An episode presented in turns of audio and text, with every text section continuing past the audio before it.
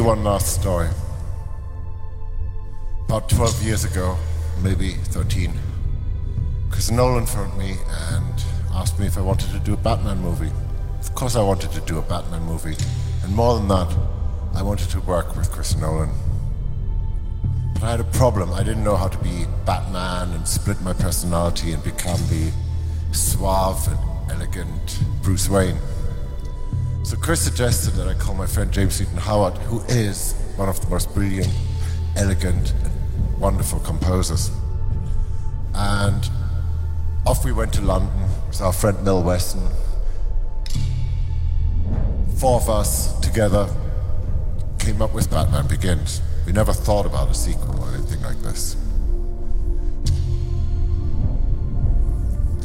Few years went by, and one day Chris turned up at my studio and he started telling me the story of the Joker. And he told me a story of anarchy, he told me a story of a punk attitude to music and to acting. And I said to him, Who's going to be the actor in this? Who is going to play this Joker? And he said to me, Heath Ledger. And Heath gave this incredible performance, totally fearless, totally on the edge, totally out there. And every day when we saw dailies, it was just amazing. Just before we finished the movie, we found out that our Heath had died. And I thought I should tone the music down. I thought it was all too much, and I suddenly realized that the only way to really truly show respect to this performance, to give respect to the man, was to keep the edges in it the razor blades, the steel, the broken glass.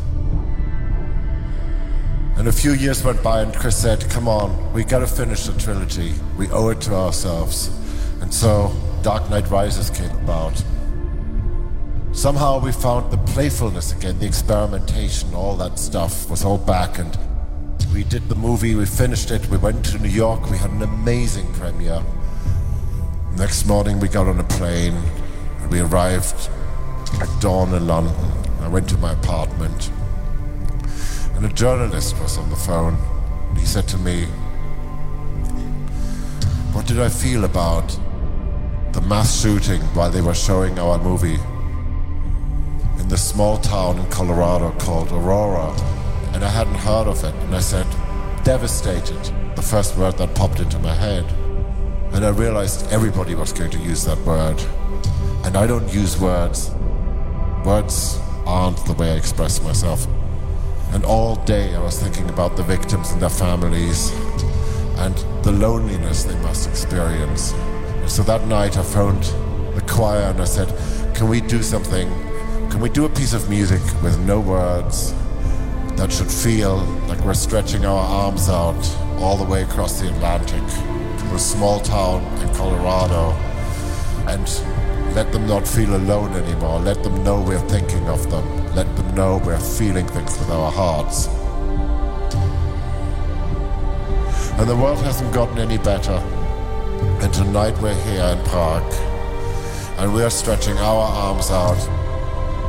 And we're playing and singing from our hearts for you.